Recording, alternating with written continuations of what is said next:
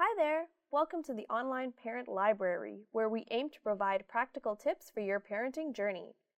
For more parent podcasts, tip sheets, courses, and other parenting resources, please go to familyedcenter.org. That's family, E D C E N T R E dot org. 25. ¿Cómo comunicarse con su niño, niña o joven acerca del duelo? En la Children and Youth Grief Network, red de duelo para niños, niñas y jóvenes, entendemos que el duelo puede impactar significativamente en la comunicación entre los proveedores de cuidados y los o las niñas, niños y jóvenes. También sabemos que mantener abiertas las líneas de comunicación es una parte importante del duelo que ayuda a todos a procesar sus sentimientos y preocupaciones. Les recomendamos continúen comunicándose con sus niños, niñas y jóvenes, compartiendo sus pensamientos y sentimientos y permitiéndoles que los compartan con usted. Sea honesto con sus hijos o hijas. Proporcione información veraz que sea apropiada para su edad. Use un lenguaje claro y correcto y evite los eufemismos para la muerte, como fallecido, desaparecido, perdido, etc. Estos términos pueden confundir al niño o la niña. En cambio, use palabras como muriendo, muerto o morir.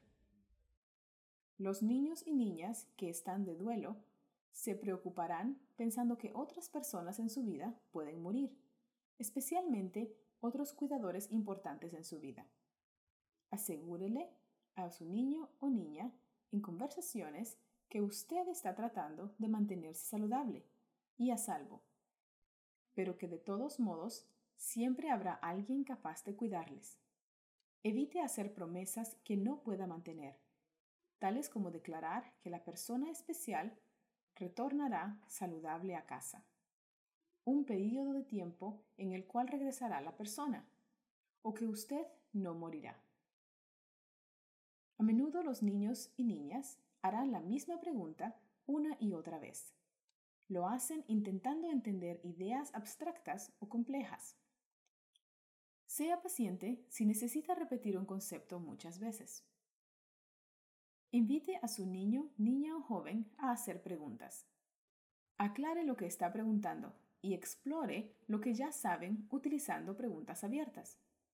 Si no tiene una respuesta a una pregunta, sea honesto con ellos y dígales que no sabe pero que hará todo lo posible para encontrar la respuesta, ya sea por su cuenta o juntos.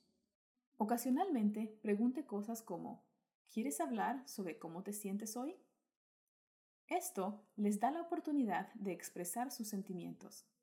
A veces, la manera a veces, la mejor manera de ayudar es simplemente escuchar. Intente finalizar las conversaciones con indicaciones como ¿Entendiste? ¿O hay algo más que te gustaría saber? Para asegurarse de que han absorbido la información.